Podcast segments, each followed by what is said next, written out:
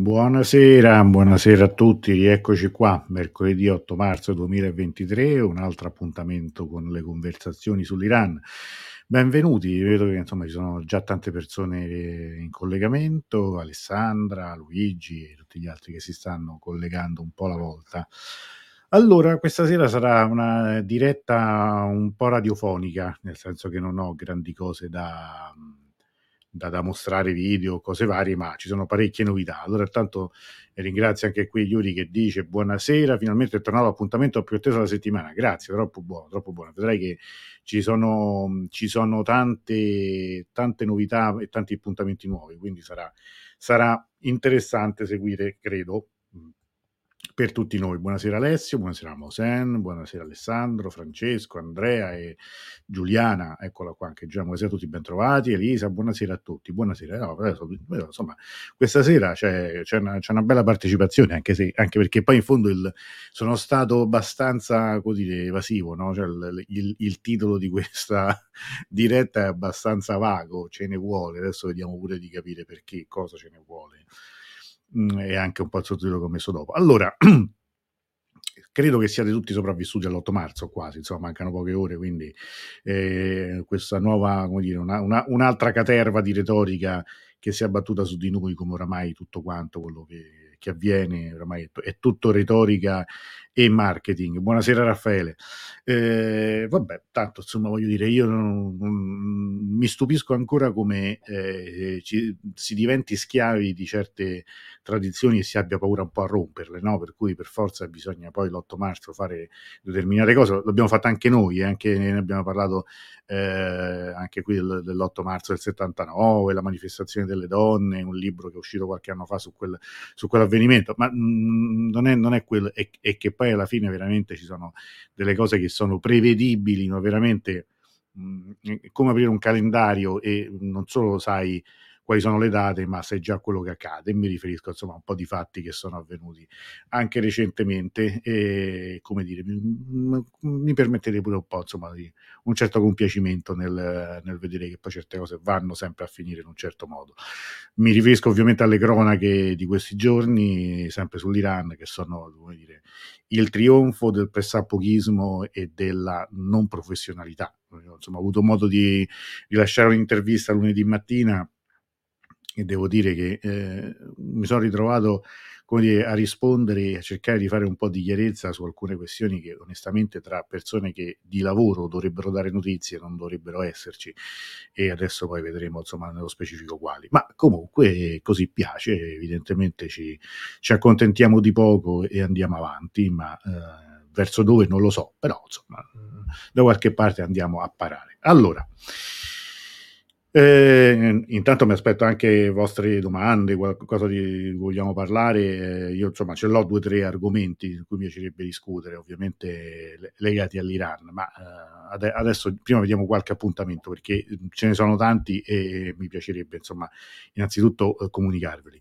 Allora, cominciamo con, eh, abbiamo avuto qualche giorno, come dire, come di, non dico di, di pausa, ma sicuramente di rallentamento, ma mh, questioni personali, ma eh, stiamo, stiamo riprendendo alla grande e sono contento di dirvi che il prossimo di appuntamento, almeno, almeno che nel frattempo non ci sia uh, qualche novità, è un, un, ritorno molto gradito, più che gradito direi anche richiesto, cioè proprio espressamente da più di una persona e, e, so, e soprattutto, scusate, da una persona che aveva vinto un, il gioco di qualche settimana fa e aveva chiesto perché non fai questo tipo di diretta e aveva suggerito anche un paio di nomi, tra cui quello che adesso vado a dire, che è quello di Alberto Negri, che credo non abbia bisogno di presentazioni, giornalista, inviato di guerra, eh, conoscitore del Medio Oriente, non solo di Iran, ma eh, come pochi altri in Italia e quindi eh, giustamente anche per questo eh, recentemente non, eh, ha sempre molto, molta, molto spazio, molta visibilità, ma è anche molto osteggiato no, da qualcuno. Ma noi qui ovviamente lo,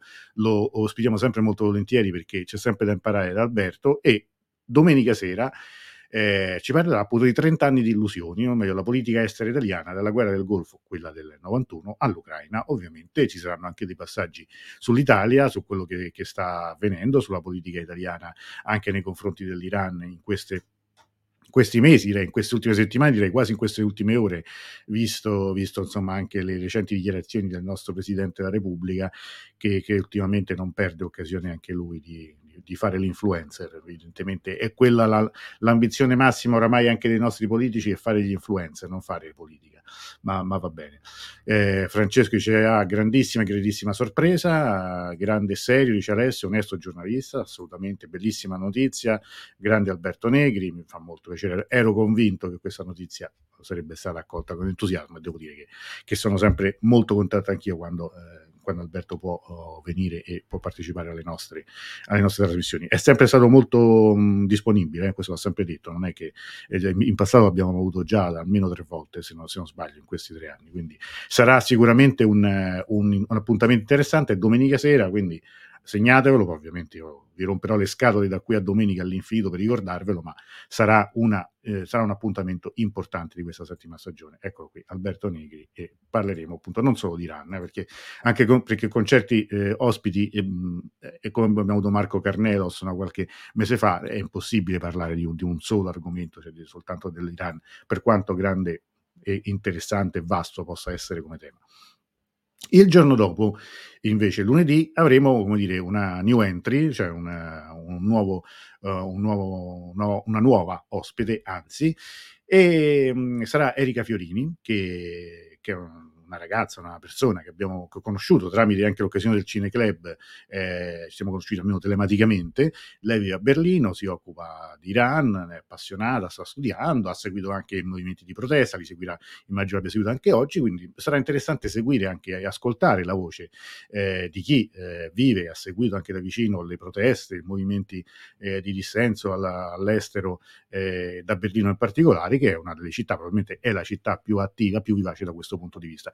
Questo anche per, per, dire, per rispondere a chi dice ma tu ce l'hai con eh, quelli del movimento Donna Vita e Libertà, tu eh, non parli di questo, non parli di quell'altro. Evidentemente chi, chi, fa questo, chi dice queste cose, non segue le dirette oppure semplicemente le segue ma non le capisce. Sapete, insomma, ci sono pure... Eh, cioè, sapete la differenza tra il gatto e la gallina, no? Cioè, nel senso tu eh, se dai un ordine a uno dei due, nessuno dei due ti obbedisce. La gallina però perché non lo capisce, il gatto perché non vuole, lo capisce ma non ti obbedisce. E noi diciamo di galline ce ne abbiamo tante, insomma, qua, eh, che ascoltano, fanno, prendono i pezzi, fanno i video, si divertono così, sono ragazzi, eh, così. Però in tutto questo, quindi ricordo l'appuntamento di lunedì con Erika Fiorini, che insomma scopriremo, conosceremo insieme, sarà eh, credo una diretta anche questa interessante, si parlerà anche di, non solo dei movimenti di protesta, anche della Berlinale, eh, di arte, di cinema, quindi degli ultimi film usciti, presentati all'ultimo Festival di Berlino. Insomma, eh, credo che possa essere una, una, una, novità interessante anche per coinvolgere e per conoscere eh, anche persone nuove, perché è giusto no? una, che la rete si allarghi, anche la comunità, eh, la nostra comunità. Io non ho mai fatto preclusioni a qualcuno, semmai è qualcuno che non viene più qua perché ha paura di associare il suo nome al mio, ma è un problema suo. Io questo l'ho detto sempre, cioè, io non, non, devo cercare nessuno, quindi va, va, benissimo così. Alessandro dice molto interessante, sto giusto preparando un articolo sulla crisi diplomatica tra Iran e Germania. E quindi ecco, lunedì segnati anche questo perché avremo eh, quindi la testimonianza, avremo il confronto, una chiacchierata con una persona italiana che vive a Berlino e che ci racconterà appunto anche all'interno della comunità eh, irano-berlinese, immagino. Sapete che anche la grande, la manifestazione più grande che c'è stata all'estero qualche mese fa è stata a Berlino, anche su quello abbiamo discusso con qualcuno che diceva sì, tutto molto bello, però è a Berlino, cioè, nel senso che non è a Teheran. E allora tutti a ripetere sì, perché chi va in, in strada a Teheran, non lo so questo, lo so, però rimarchiamo sempre che ovviamente le cose vanno spiegate nel loro contesto. Buonasera Daniele intanto. Bene, allora poi siccome le cose, come dire, che funzionano che ci piacciono vanno ripetute, perché non è che uno fa una cosa e, e dire, l'hai fatta una volta e poi ci accontentiamo, ci sediamo, dormiamo sugli allori e non facciamo più niente.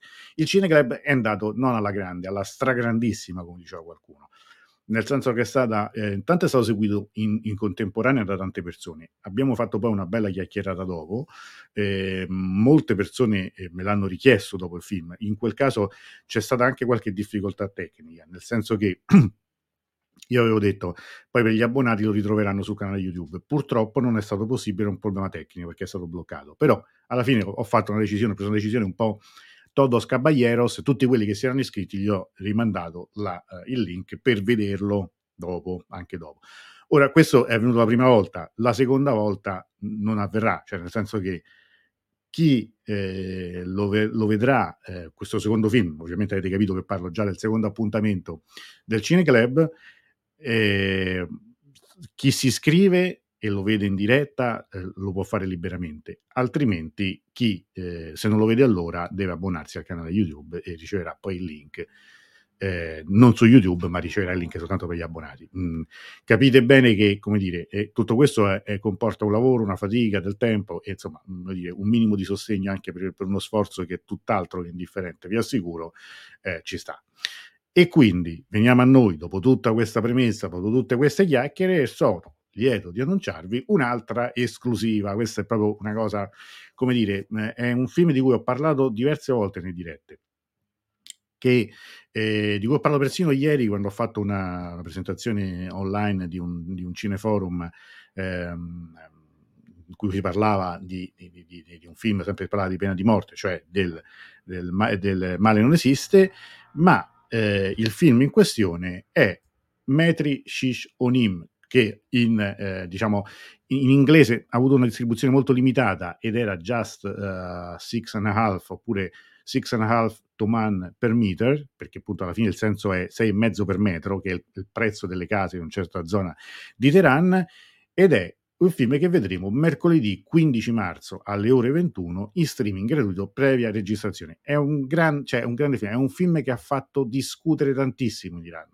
veramente tantissimo, del 2019, quindi vedete anche che è un, che è un film eh, recente, relativamente recente, abbiamo visto insomma, un film del 2006, questa volta invece è un, è un film molto più, eh, molto più, recente. Ed è un film che parla anche questo di pena di morte, di pena di morte e di traffico di droga, un film anche diciamo decisamente eh, diverso dagli standard del cinema iraniano classico, perché è un film anche di azione anche piuttosto violento, va detto, anche piuttosto esplicito eh, in immagini e in parole, e, eh, ed è un film che ha fatto discutere. Non vi dico molto di più, cioè è un, è un film forte, questo sappiatelo, cioè non è un, non è un film, come dire, ehm, eh, leggero, mm, quindi togliete anche i, i bambini che li ha um, dal, dal, vicino al computer da dove vedrete il film, perché è un film duro, molto duro, ma un film molto interessante, perché appunto ci porta dentro la questione della pena di morte in Iran,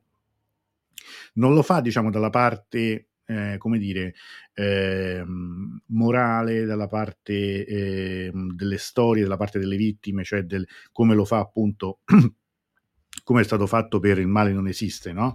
in cui eh, in, in, credo che abbiate visto tutti, o comunque spero che l'abbiate visto di Rasulov, in cui sono quattro storie eh, che parlano di varie vicende legate alla pena di morte. No, qui si parla di traffico di droga, di polizia, di polizia non sempre nemmeno, eh, come dire, cristallina nel suo comportamento, e di un trafficante eh, di droga eh, che tra l'altro è un personaggio um, eh, abbastanza, eh, come dire, eh, problematico, diciamo un personaggio tutt'altro che banale, e qui insomma lo, lo vedete che è un che, che, che, che un, eh, dal contesto anche delle immagini ci sono dei grandi attori che immagino abbiate riconosciuto, poi vi manderò la scheda, ma insomma sono due grandi due attori che poi nel film hanno, ne hanno fatti, molto spesso compaiono in coppia, cioè lavorano insieme, uno fa parte del buono e uno del cattivo, quasi sempre.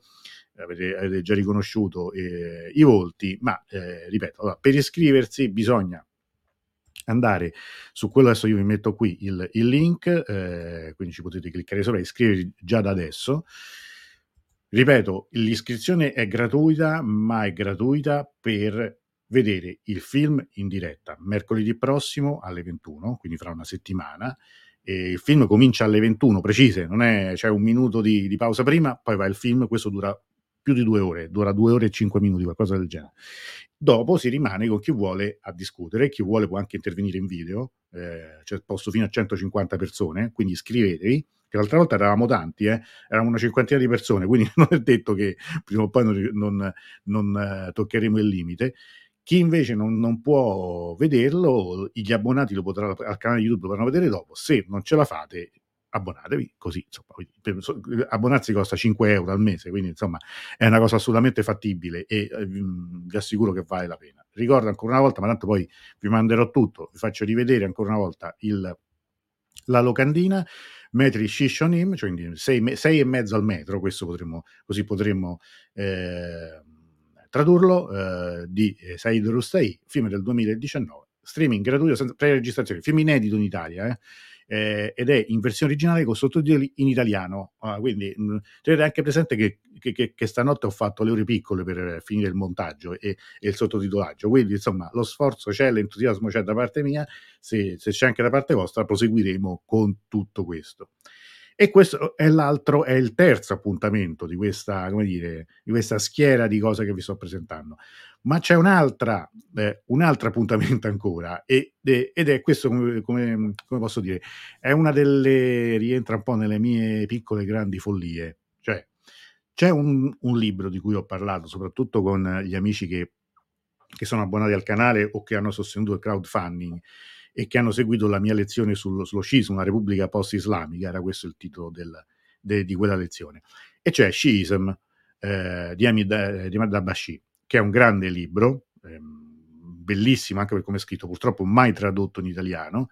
Questo libro ha una cosa incredibile, che un, un, non è una, una, un'introduzione, è proprio eh, il preludio, è chiamato proprio così, un preludio, cioè un testo di una ventina di pagine, se non sbaglio, o forse qualcosa di meno, in cui lui di fatto eh, spiega da iraniano, da musulmano sciita, poi da eh, studioso, mh, sociologo e, e da, da, da, grande conoscitore anche dal di dentro del mondo eh, iraniano e sciita, spiega cos'è lo scismo, cioè lo dice quasi in versi, è quasi, è quasi un, un, un poema. E infatti a me piace da morire, l'ho tradotto dall'inglese, non, non proprio integralmente, ma buona parte, siccome è una cosa molto bella da ascoltare, però no, nel, nella lezione l'ho letta io, ai voi, venerdì cioè venerdì non dopodomani, ma venerdì 17, anche a sfatare la, come dire, a prendersi il gioco della scaramanzia, lo farà per noi Angelo Callipo. Quando,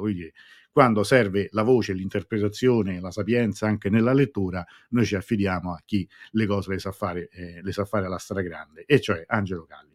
E leggerà il preludio appunto di, Scism, di Hamid Dabashi, eh, anche lui l'ha, l'ha letto, gli è piaciuta molto l'idea, è una cosa diversa, non sono poesie, cioè de- leggere l'introduzione, il periodo di un saggio, eh, chi, con, chi ha letto il libro sicuramente capisce cosa, di cosa sto parlando, ma sono convinto che vi piacerà eh, perché è, è veramente una, una, una, una, lettura e quindi sarà anche un ascolto molto affascinante. E poi ovviamente avremo modo anche magari di parlarne, di, di parlare un po' di, di questo libro, ne parleremo insieme, sapete poi insomma quando, quando poi c'è Angelo abbiamo anche mille, mille modi, mille, mille argomenti di, di cui discutere.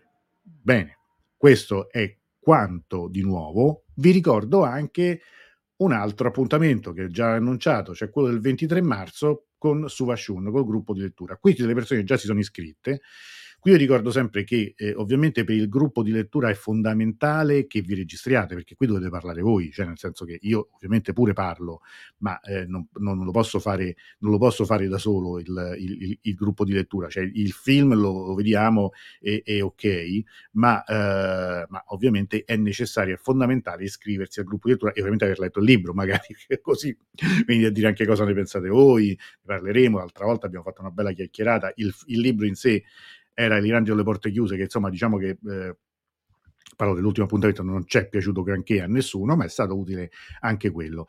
E quello sarà un appuntamento, diciamo, partecipano gli iscritti, non sarà, non sarà um, in chiaro, cioè sarà in chiaro per chi si iscrive, gratuito, però vi dovete iscrivere.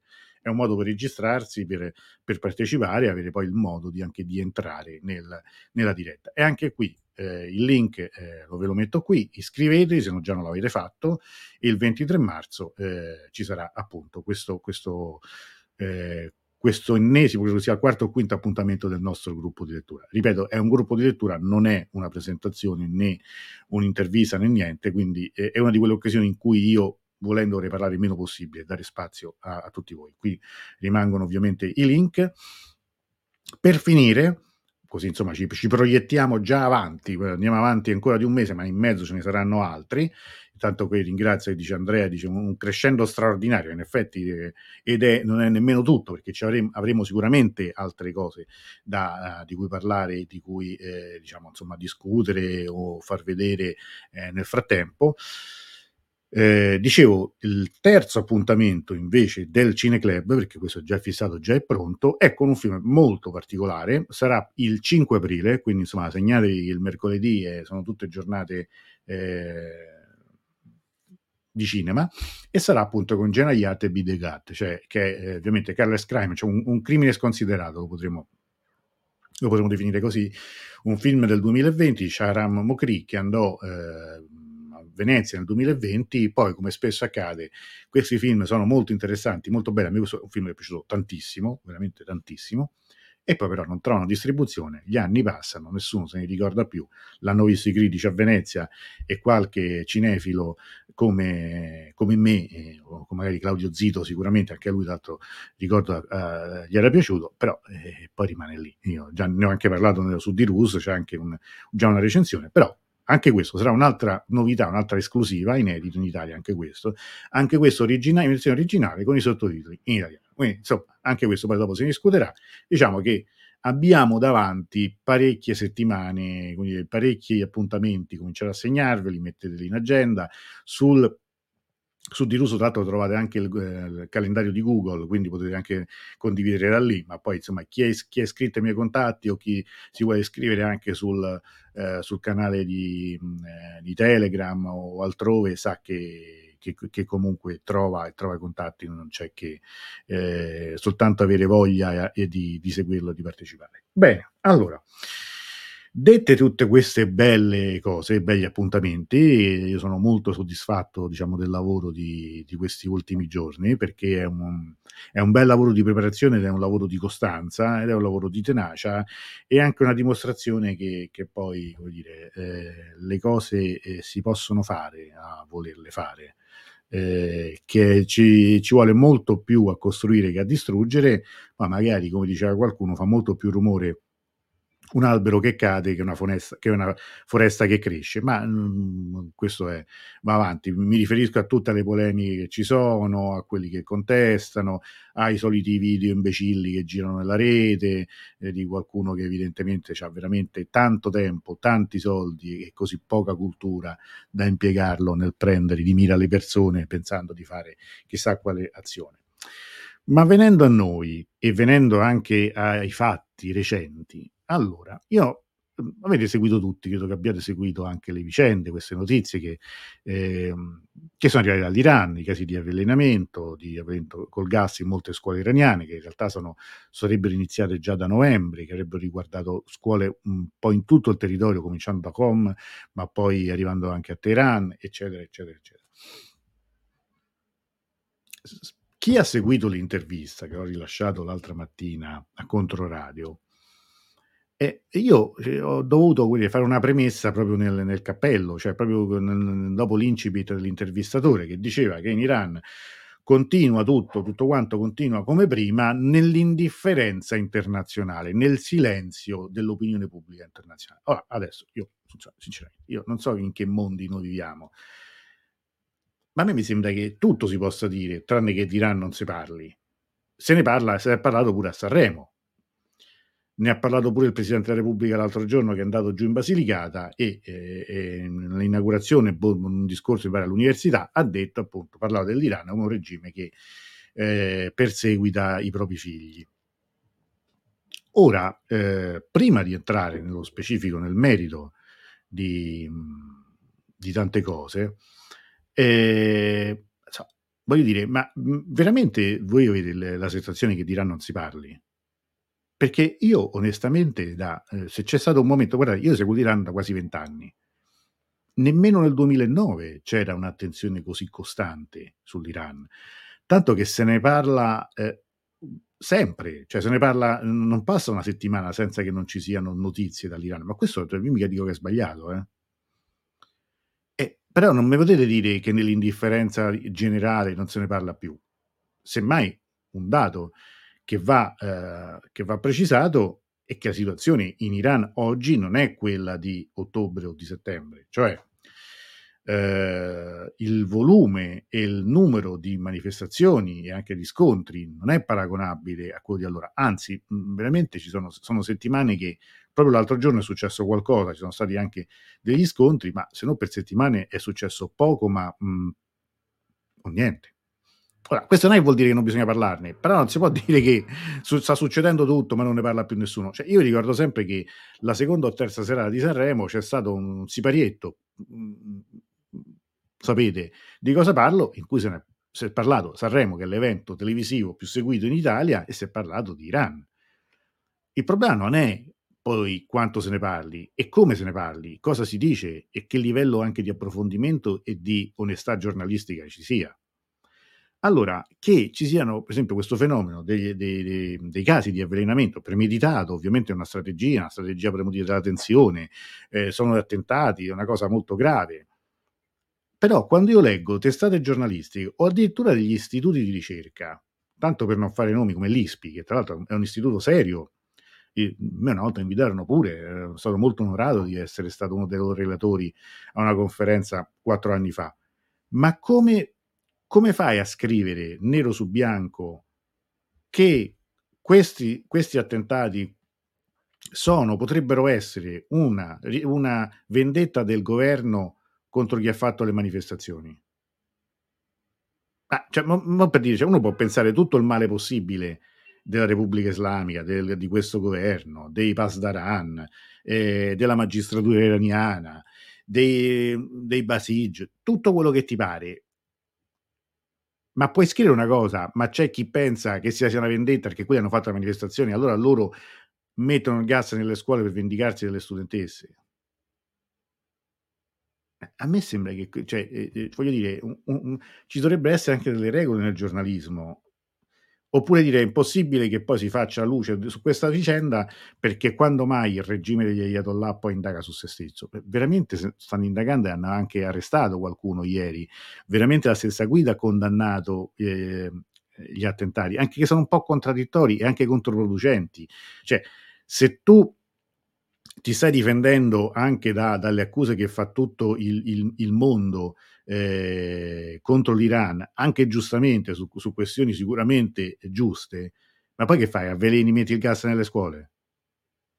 Cioè io eh, lo capisco che lo dica quel, quel, quel, chiama, quel, fenomeno, quello che sta di radio radicale, perché insomma, quelli di mestiere fanno quello, cioè, il Partito Radicale l'ha detto, il Partito Radicale auspica dire, un colpo di Stato, auspica che i servizi segreti fa, internazionali facciano il loro lavoro come stanno facendo d'altra parte. No? Cioè, io ricordo sempre che comunque c'è stato un attacco a una, a una fabbrica di Esfan qualche settimana fa, ma non mi pare che l'opinione pubblica internazionale abbia condannato quel gesto, così come non lo condanna, non condanna Israele quando bombarda l'aeroporto di Damasco di, di un paese che, che è già allo stremo dopo il terremoto, ma ovviamente Israele può fare quello che gli pare perché è Israele. Ma scrivere nero su bianco una non notizia come questa, che fa il paio, scusate, io ritorno sempre su quello, sull'attentato di Shiraz, quando fior di giornalisti e giornaliste italiane attaccarono il loro pezzo scrivendo ma c'è chi dice che l'attentato se lo sarebbero potuti fare da soli proprio perché sfruttare questa situazione. Allora, io, io dico, ma allora tutto può essere, cioè per, per, per, facciamo tutto, ma che si fa così il giornalismo?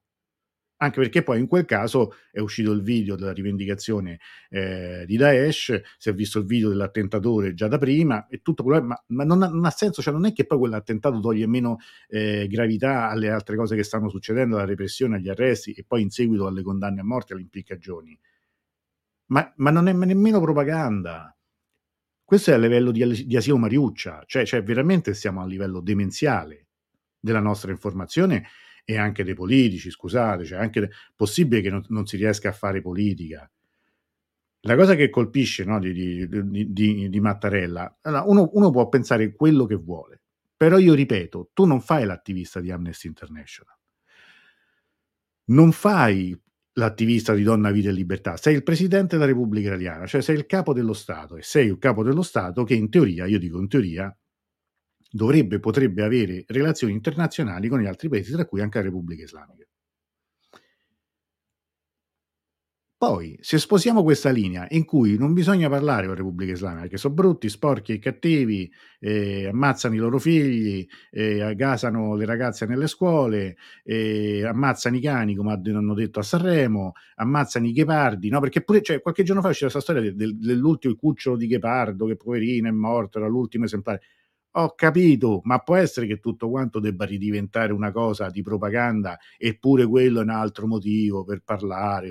Ma va benissimo, parliamo di tutto. Parliamo di tutto, ma pure da noi mi sembra che abbiamo qualche problema con le specie in, in estinzione. I giornalisti sono i primi, eh? Eh, semmai ce ne sono stati veri in Italia, ma vabbè, eh, battute a parte. Ma non è che non può essere una cosa del genere. Scusate, ma che serietà è? Manco li cani, si dice a Roma. Cioè, nel senso che noi abbiamo, cioè, noi abbiamo assistito, a, abbiamo dovuto sentire, io non ce l'ho fatta, il, il, monologo di Sanremo, in cui si dice il regime che spara ai cani e affama i bambini. Ovviamente in quest'ordine, perché in Italia ci sono più persone che hanno il cane di quelle che hanno figli. Quindi hai messo prima i cani e poi i ragazzini. Ma cioè, parliamo sì, parliamo di, di, parliamo di eh, povertà minorile, di sfruttamento, di di condizioni di, dire, di, di povertà, eh, il, il grande, la grande questione amble, eh, ambientale, climatica anche in Iran va benissimo. Infatti, noi qui, per esempio, lo facciamo. Il film che, che vedremo mercoledì prossimo è un film che denuncia anche questo. È un film iraniano, però. Cioè, non, non, non, non andiamo a fare in America per parlare poi dell'Iran in un certo modo e per dire quanto siamo bravi noi, invece, vedete che, che fanno. Cioè, dai, scusate, eh, cioè, uno veramente, io voglio dire, cioè, tutta la pazienza del mondo, tutta la, la, l'educazione, ma che, stiamo, ma che state dicendo? Ma che state facendo? Elisa chiede: si, si, è capito come materialmente avvengono gli avvelenamenti? Una cosa sono le bombette puzzolenti, una cosa sono gas che dovrebbero estendersi anche al territorio vicino. Che sono le bombette puzzolenti? Ma questa mi sfugge, aiutami perché non ho capito, non ho capita quella delle bombette puzzolenti. Mm, che vuol dire una cosa sono gas che dovrebbero estendersi anche al territorio vicino. Quale territorio vicino? Gli avvelenamenti avvenivano nel sistema di reazione delle scuole. Eh, sono, sono, stati casi diversi, si è capito che ovviamente è una cosa premeditata, ma questo va, eh, è chiaro che c'è eh, qualche eh, formazione che magari anche entrature a livello del, del, non lo so di che tipo nelle scuole e che è riuscito a portarla avanti. Però cioè, da qui a dire che è il governo che fa gli attentati nella scuola, tutto può essere, cioè noi abbiamo, siamo il paese della strategia della tensione, dei servizi eh, deviati. Però, però non ho capito le bombette puzzolenti, scusami Elisa, non, onestamente non ho capito se c'è stato pure un caso di bombette puzzolenti o se è una battuta, non lo so.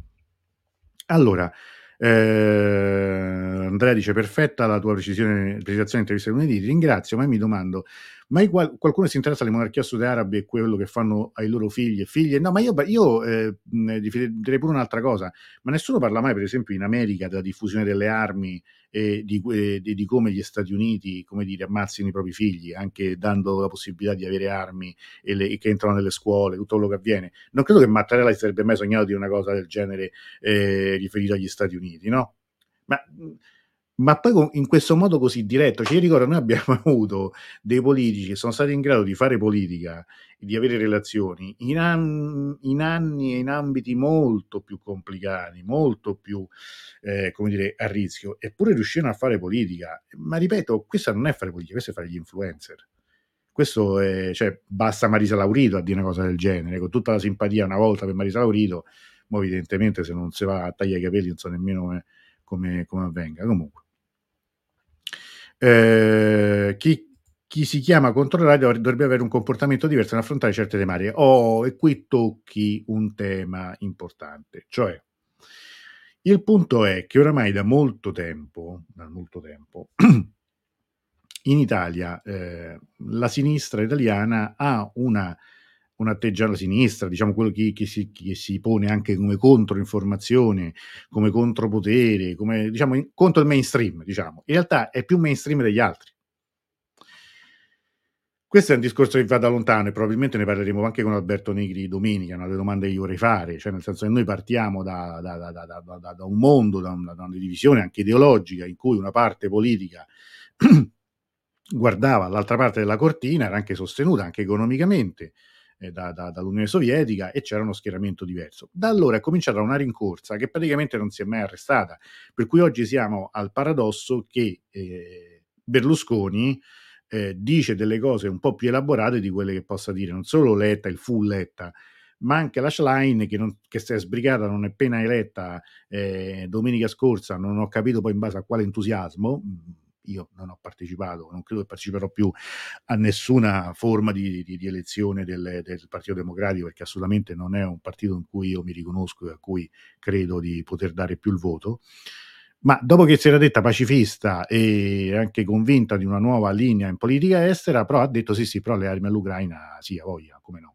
Ecco, cioè, eh, questo non vuol dire che uno debba prendere le parti eh, di Putin, come volta non doveva prendere di Saddam, come non deve prendere eh, di Khamenei, come non deve prendere di nessuno, ma c'è un approccio critico alle questioni, in cui si può pure dire sì, signori, ho capito, eh, noi siamo da questa parte, però stare in un'alleanza non vuol dire obbedire e basta. Ci si può porre anche in modo molto articolato, molto critico, e questo lo dovrebbe fare anche magari da un punto di vista culturale, di dibattito, di informazione, chi in questa, in questa parte sta Invece molto spesso si cade in una pregiu- pregiudiziale, adesso vado di moda a dire bias, cioè comunque in un pregiudizio di un certo tipo, per cui tutto quello che viene da un certo ambiente, da un certo mondo, eh, viene già bollato dall'inizio, prima ancora di esaminarlo. Quindi alcune testate cosiddette di sinistra, liberal democratiche, sono molto più, eh, come dire, appiattite su certe posizioni a me è capitato di discutere più di una volta anche la stessa definizione quando noi c'è il regime, no? Eh, il regime, il regime, il regime. Ma, eh, ma non è perché uno debba dire, eh, debba dire il regime, no, io li chiamo sistema, ma non perché mi dici il sistema è meno grave di regime. Perché quando tu dici regime e quando riporti le notizie, come riportano certe testate, per esempio il Post, in cui mh, quando bisogna dire che, che, il ministro della giustizia o il procuratore generale o eh, non, non, adesso non, saprei dire chi altro, un, un, un, religioso, un esponente del regime, diventano tutti, tutti sotto, lo stesso cartello. E invece stai parlando di organi diversi dello Stato, che non solo mh, per la stessa divisione dei poteri, anche lì fanno capo a, a, e hanno funzioni diverse, ma, ma, in quel contesto spesso hanno anche posizioni ideologicamente diverse, diciamo politicamente diverse. Si sa che la magistratura è sem- da sempre appannaggio dei conservatori.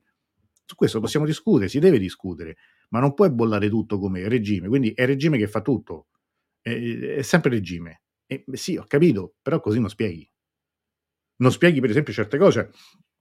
Quando c'era Ahmadinejad, si continuavano a dire delle cose, pure quando si parlava di, di pena di morte, sbagliate da un punto di vista concettuale, di fatti, non di merito, non di giudizio.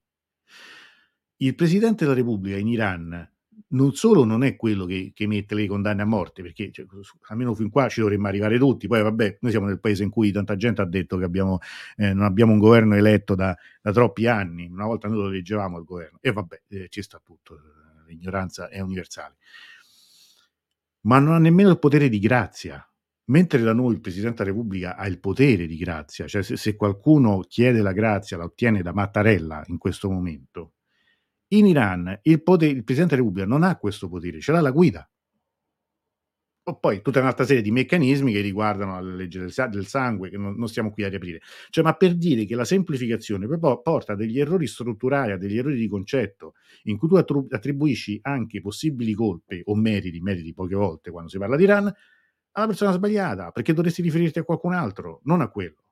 Ma è tale la, il piattume su cui ci si muove è lo stesso piattume per cui, per, per cui questa gente non mi può vedere, perché già una precisazione del genere per qualcuno è insostenibile, che è insostenibile sia da un punto di vista politico che da un punto di vista concettuale, perché non ci, arri- non ci arrivano. Cioè, alla fine, quando io se- certo, sento certi interventi, ripeto, è il momento degli influencer, ma gli influencer più stupidi, cioè di quelli che vanno e dicono una cosa e tutti gli vanno dietro, perché è più facile mettere un like che ragionare.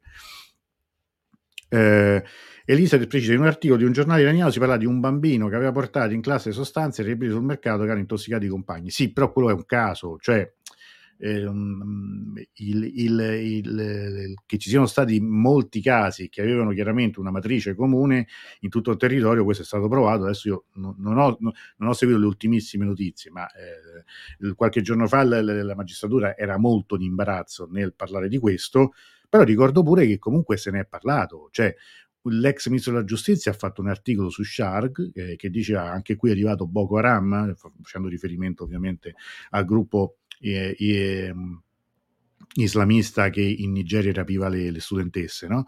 E se ne è parlato anche in altri ambiti. Poi eh, che ci possano essere connivenze, complicità, infiltrazioni, tutto quello che, che, volete e che però non sappiamo. Ma non è che tu puoi scrivere però eh, e che, che è, è sicuramente potrebbe essere il governo poi il governo, no? cioè, questi, questi, concetti che sono quasi veramente, ripeto, da asilo Mariuccia, cioè governo, regime, tutto, eh, eh, bisogna pagare le tasse al governo, cioè qui veramente io leggo questo e lo leggo in una stampa italiana mediamente ignorante e lo sento, lo ascolto e lo leggo, questo va detto, ma insomma, chi se ne frega, in una comunità iraniana mediamente molto ignorante anche delle leggi del proprio paese. E io ripeto sempre, finché ci sarà questo tipo di superficialità, di piattume e anche, permettimi, di arroganza e di violenza nei confronti di chi non la pensa come loro, è impossibile che ci siano dei cambiamenti positivi. I cambiamenti possono essere soltanto peggiorativi. Infatti, non a caso, molte di queste persone adesso tifano per lo Shah, per il ritorno dello Shah. Cioè, veramente auguri e figli maschi, tante care cose se stiamo per rivedere. Andrea dice: Ormai è chiaro che da troppi anni, quando i padroni del discorso decidono di fare una crociata, non c'è nulla da fare. Ma questo, questo vede, è questo anche la cosa che se eh, dire, gli iraniani onesti, eh, che in questo momento intellettualmente sono onesti, ehm, dicono, cioè pensano, dico, ma possibile che improvvisamente si sono accorti tutti quanti adesso dell'Iran, di questi temi, di questi problemi e si parla soltanto di questo? Come mai? Non, non vi puzza un po'? Qualcuno lo dice, lo dice a mezza voce, però poi c'ha paura di ridirlo una seconda volta, ma non c'ha paura perché, eh, perché gli succede qualcosa fisicamente. Hanno paura di restare da soli, hanno paura poi di essere additati del resto della comunità come fiancheggiatori del regime, appunto che è quello che poi fanno con me da tanti anni. Mm, però ripeto, eh, insomma, io penso poi che poi ci sta qualcuno che perde pure tempo, che non capisce una parola magari di quello che dico, ma segue. Ma secondo voi io qua a casa mia, nel mio paese, mi faccio dire da qualcuno di voi che non devo dire certe cose? Mm, forse non siamo capiti, come si dice a Roma, forse non siamo proprio capiti però continua così, cioè i video cioè, stai zitto, è il regime, la, tu sei pagato dal regime, Sa, almeno se fossero imparare a parlare un po' meglio italiano, insomma, vabbè. però per dire, ma finché ci sarà questa media, di questa ignoranza media, ma, ma che cosa vuoi cambiare? Puoi sperare che qualcuno ti venga a bombardare il tuo paese sperando che questo ti porti qualche beneficio? Complimenti, complimenti vivissimi cioè siete, siete voi i liberatori del vostro paese. E, però purtroppo guardate il livello medio di persone che oramai ha anche l'età per averle studiate, per comprenderle queste cose, è bassissimo, bassissimo. Io da anni eh, rimprovero i nostri giovani, ma anche meno giovani, italiani di non avere una cultura politica, una cultura democratica, uno spirito vero di partecipazione che non è quello dei social, ma quello degli iraniani è andato a farsi benedire nel corso degli ultimi anni. Poi, per carità, Ovviamente la Repubblica Islamica ha le sue responsabilità, eh? però quando poi qualcuno sta fuori da anni dal paese e ufficialmente fa l'attivista politico, eh, insomma, due libri leggiteli, magari impara pure a capire che cos'è la politica, perché altrimenti veramente è penoso, è, un, è, una, è, una, cosa, è, una, è una cosa triste, triste. A me stupisce, dice Serena, sempre come le persone non si informano, si facciano formare. Ma sì, ma sai, eh, non, non, è semplice, anche perché poi le fonti sono, sono, sempre le stesse. Questa è una cosa che abbiamo ripetuto dall'inizio. In tutta questa storia, la, le fonti di, di informazione, ringrazio anche Anna, dice che bello, grazie, grazie a te, eh, sono sempre quelle e, e, sono, guarda caso, sempre, come dire, eh, eterodirette o comunque esterne o comunque poco affidabili. A me una volta uno sedicente giornalista, no, no, ma io lo seguo perché io lo seguo sui social, perché la mia ex era iraniana. E vabbè, e se queste sono le due fonti, sono le ex. pensa, pensa quanto sono stupido io che mi sono messo a studiare il persiano, che mi vado a leggere i siti, i canali iraniani che, le, che, mi, che, mi, leggo i libri, che cerco di informarmi, quello c'ha la ex iraniana e, e banalotto tarzicchio e ha fatto.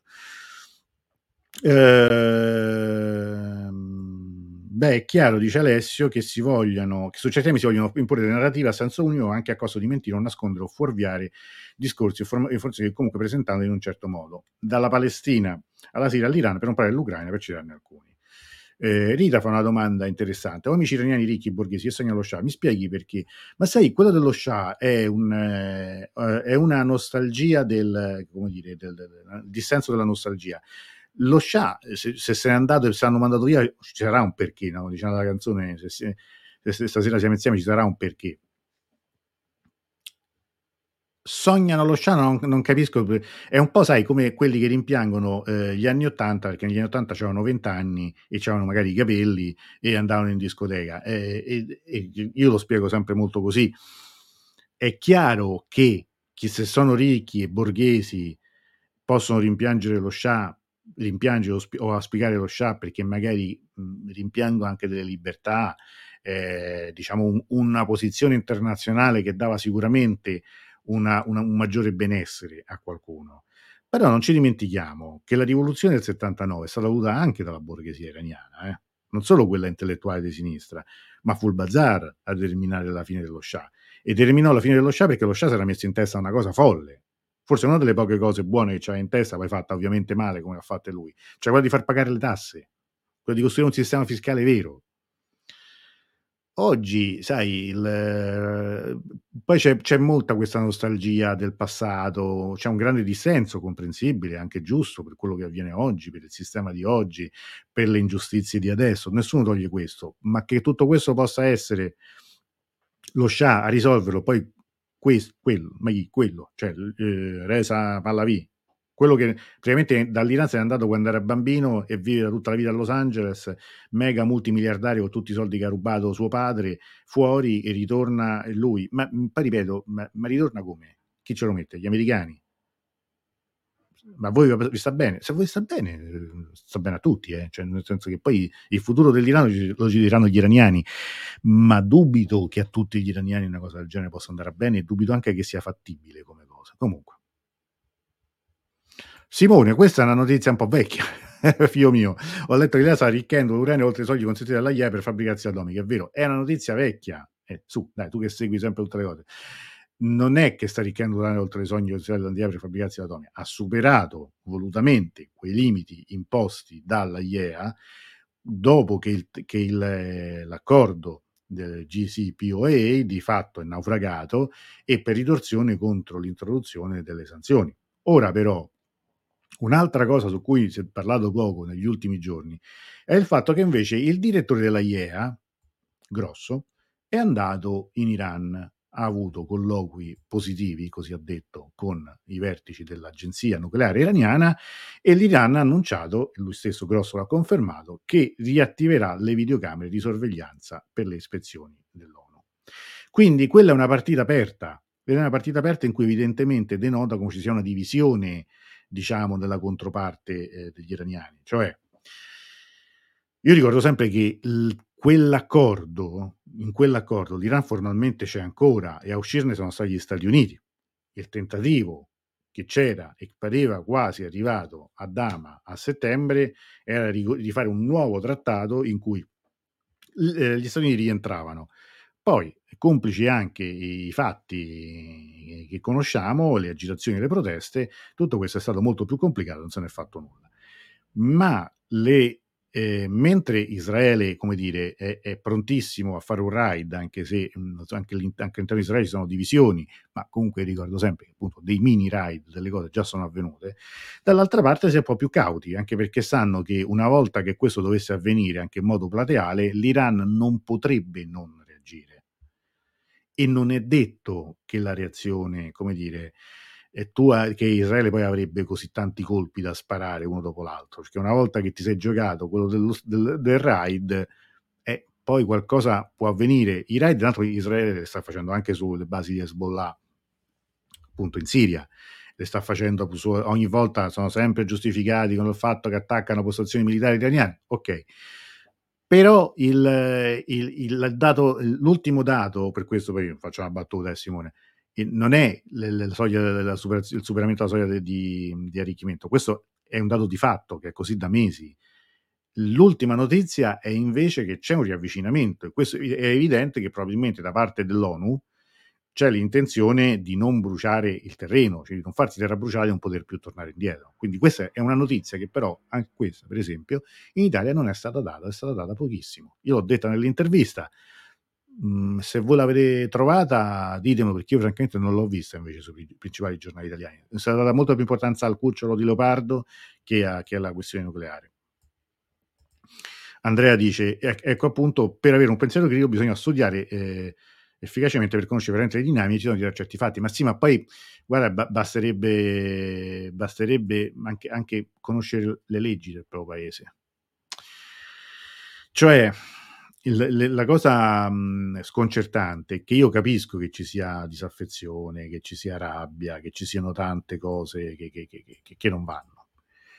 Eh, però tu dovresti sapere poi effettivamente come funzionano anche i processi politici nel paese e magari auspicare anche di cavalcarli, cioè di conoscerli per utilizzarli, non di affidarti. Voglio dire, il momento della protesta va bene, ma poi devi, devi seguire qualche altra cosa. E questo, francamente, non lo vedo, ma spesso vedo anche una grande confusione anche su quello che si dice, insomma, riguardo la politica del proprio paese.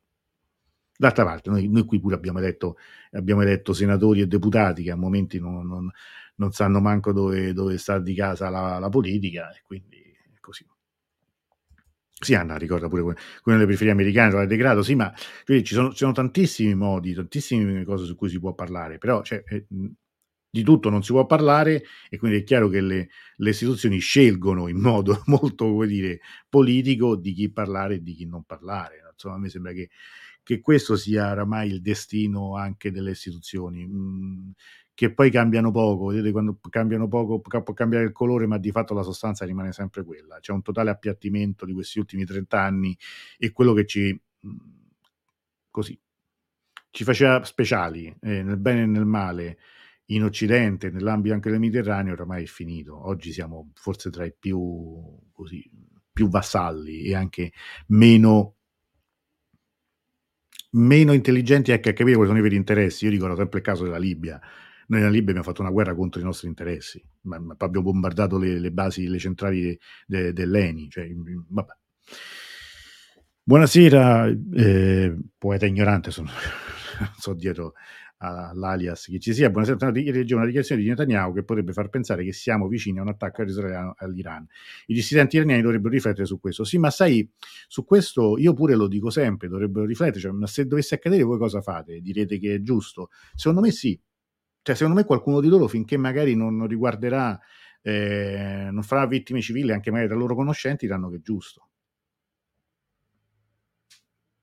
Io non ci posso fare niente, cioè, nel senso, ripeto, contenti loro, contenti tutti.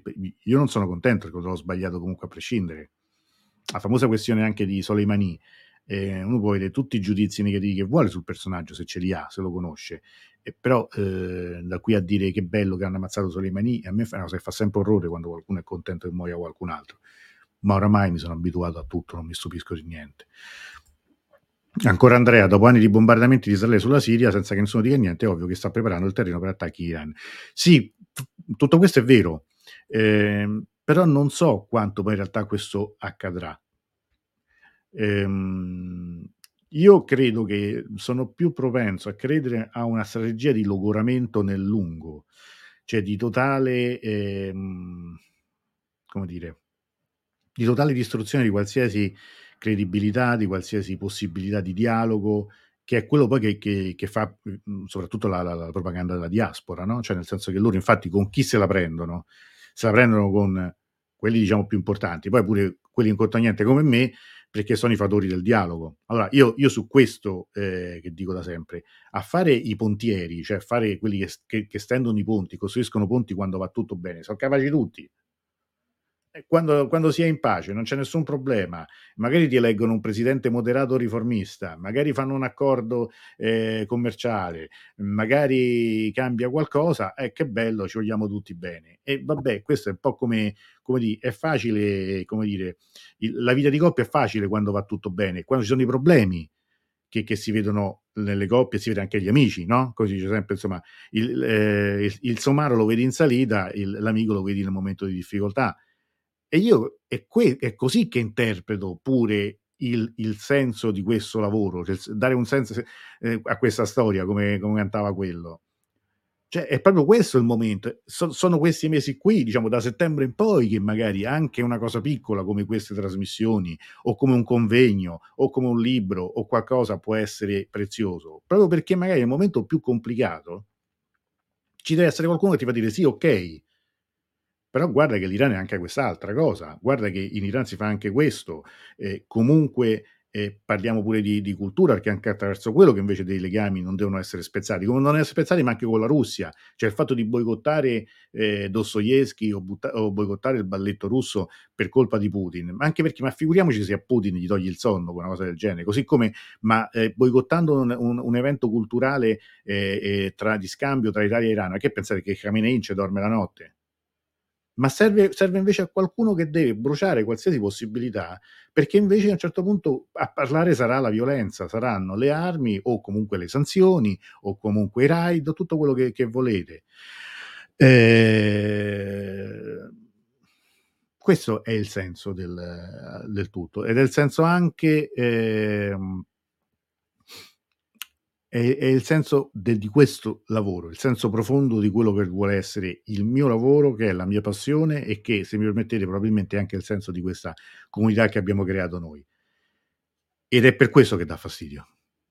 Il senso che dico ci vuole ben altro, quando dicevo appunto ce ne vuole, perché ce ne vuole anche a sopportare, eh? ah, ce ne vuole anche di pazienza, a sentire, se mi permettete, anche le cazzate che mi tocca sentire, ma contro di me intendo, eh? non solo in generale sull'Iran ce ne vuole, ma ci vuole anche ben altro a farmi stare zitto. Ci vorrebbe ben altro per il bene de- dell'Iran, bene, ci vorrebbe ben altre persone, ci vorrebbero ben altre parole, ben altri concetti, ma ci vuole veramente altro per mettere la mordacchia. Questo insomma mi viene da sorridere perché perché diciamo ieri sono successe delle cose o non sono successe, eh, chi, chi sa eh, capisce quello che voglio dire, eh, però per me è facile dire io ve l'avevo detto. Io ve l'avevo detto. Poi fate come pare. La notizia più inter- per me più interessante, siamo in chiusura, eh? È la dichiarazione della guida che di fatto ha smentito la versione di Resi sugli, avv- sugli avvelenamenti. E anche in questo, per esempio, eh, è interessante capire che in tutti questi mesi Raisi è veramente una figura, una figura insignificante. È così insignificante che in tutti i momenti maggiori di tensione persino nemmeno i, nemmeno i manifestanti se lo sono filato, non ci sono manco gli slogan contro Resi, ehm, per, perché non conta nulla e questo per un politico è la cosa peggiore di tutte, cioè essere insignificante è la cosa peggiore di tutte, quindi eh, secondo me loro hanno puntato sul cavallo sbagliato, hanno fatto un errore clamoroso, cioè l'elezione a tutti i costi di questo Resi che doveva essere come dire l'anticipazione per una sua salita a potere magari come futura guida, credo che abbia dimostrato già eh, a tutti che è stata una scelta sbagliata, perdente. E... Vediamo, io, io non, non, lo so, cioè anche perché appunto scommettere sull'Iran è sempre azzardato. A parte i primissimi presidenti, uno che è scappato l'impeachment, parlo di Bani Sadr, un altro eh, Rajai che venne ucciso in un attentato eh, due mesi dopo, dopo, dopo, un mesetto che era in carica, forse nemmeno, tutti gli altri hanno tutti terminato il loro mandato, il loro mandato sempre. Io non mi stupirei se però a un certo punto la butto lì, eh, se Raisi invece al momento naturale della sua scadenza naturale del mandato che sarebbe il 2025 se non sbaglio, non, non, dovesse essere invece più in carica. Come? Non lo so, però non sarebbe una, una, grande sorpresa. Simone ancora dice, ho letto ancora che Hamas ha il sostegno dell'Iran, ma durante la guerra per procura in Siria erano dalla parte degli islamisti sunniti contro Assad. Laico e miscredente, ma alleato dell'Iran. Come sono riconciliati? Riconciliati con chi? Con l'Iran? Sì, cioè lui eh, il sostegno, non è soltanto la guerra di procura in Siria, Hamas ha il sostegno, è stato sostenuto dall'Iran anche prima, cioè comunque tra le fazioni eh, in, in, in, a Gaza il, il, l'Iran ha sostenuto eh, Hamas proprio perché era quello contrario no, alla, dire, a qualsiasi forma di compromesso, mentre l'autorità palestinese, l'azione palestinese era eh, su posizioni più moderate, per, per ridurla così.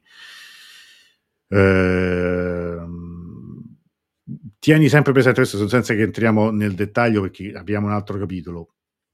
Il sostegno di, dell'Iran a qualsiasi forza esterna o qualsiasi altro paese esterno.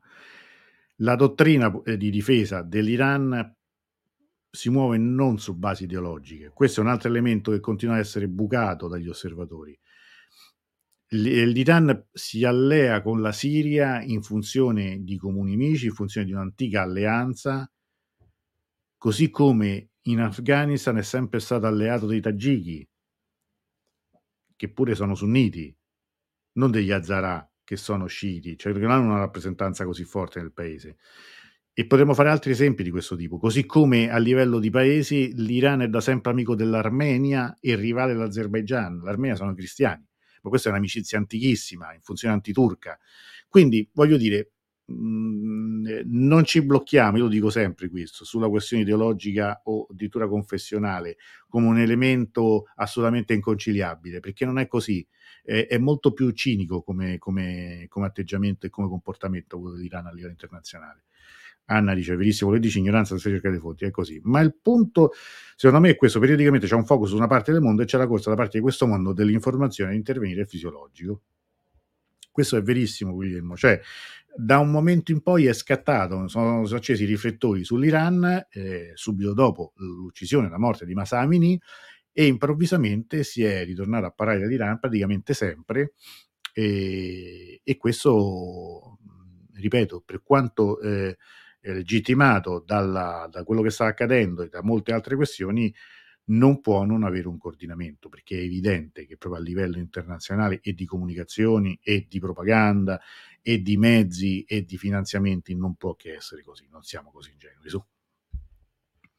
Anche Saddam non era un secolo di santo, ma ci sono in piazza molte persone, oggi è il contrario, basta questo per capire quanti danni ha fatto il mainstream in questi anni. Esatto, cioè io pure eh, scendevo in piazza contro eh, la guerra, ma non è che ero mai stato a favore di Saddam Hussein, oh, cioè io ricordo che allora, quando qualcuno si azzardava a dire una cosa del genere, mi ricordo sempre un dibattito televisivo, pensate un po', uno che poi si va a ricordare, in cui c'erano Jas Gavroski, che era dalla parte dell'intervento della guerra nel 91, e eh, Formigoni, che da cattolico allora era contrario e seguiva anche le indicazioni di Papa Wojtyła, che era contrario alla guerra, no? il famoso, una, una delle poche cose buone fatte secondo me da Papa Wojtyła, fu infatti lo schierarsi contro quella guerra, dicendo appunto che la guerra è un'avventura senza ritorno e ci fu un grande movimento pacifista.